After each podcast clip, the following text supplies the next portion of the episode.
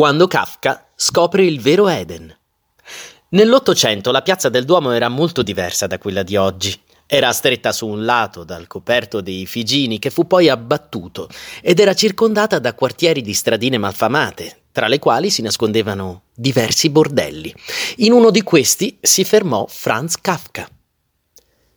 Andi rivieni nelle vie strette delle vicinanze.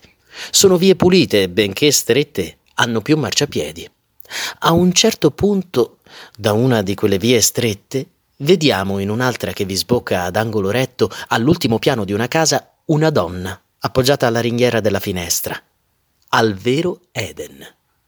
La ragazza, il cui ventre, mentre stava seduta, pareva sformato sopra le gambe divaricate, sotto l'abito trasparente, nell'alzarsi si dilatò come le quinte d'un palcoscenico dietro ai veli, formando infine un corpo femminile sopportabile una francese, la cui dolcezza si palesò all'occhiata conclusiva anzitutto nelle ginocchia tonde e tuttavia particolareggiate, loquaci e affettuose, una figura da monumento che imperiosa infila nella calza il denaro appena guadagnato. Franz Kafka, Diario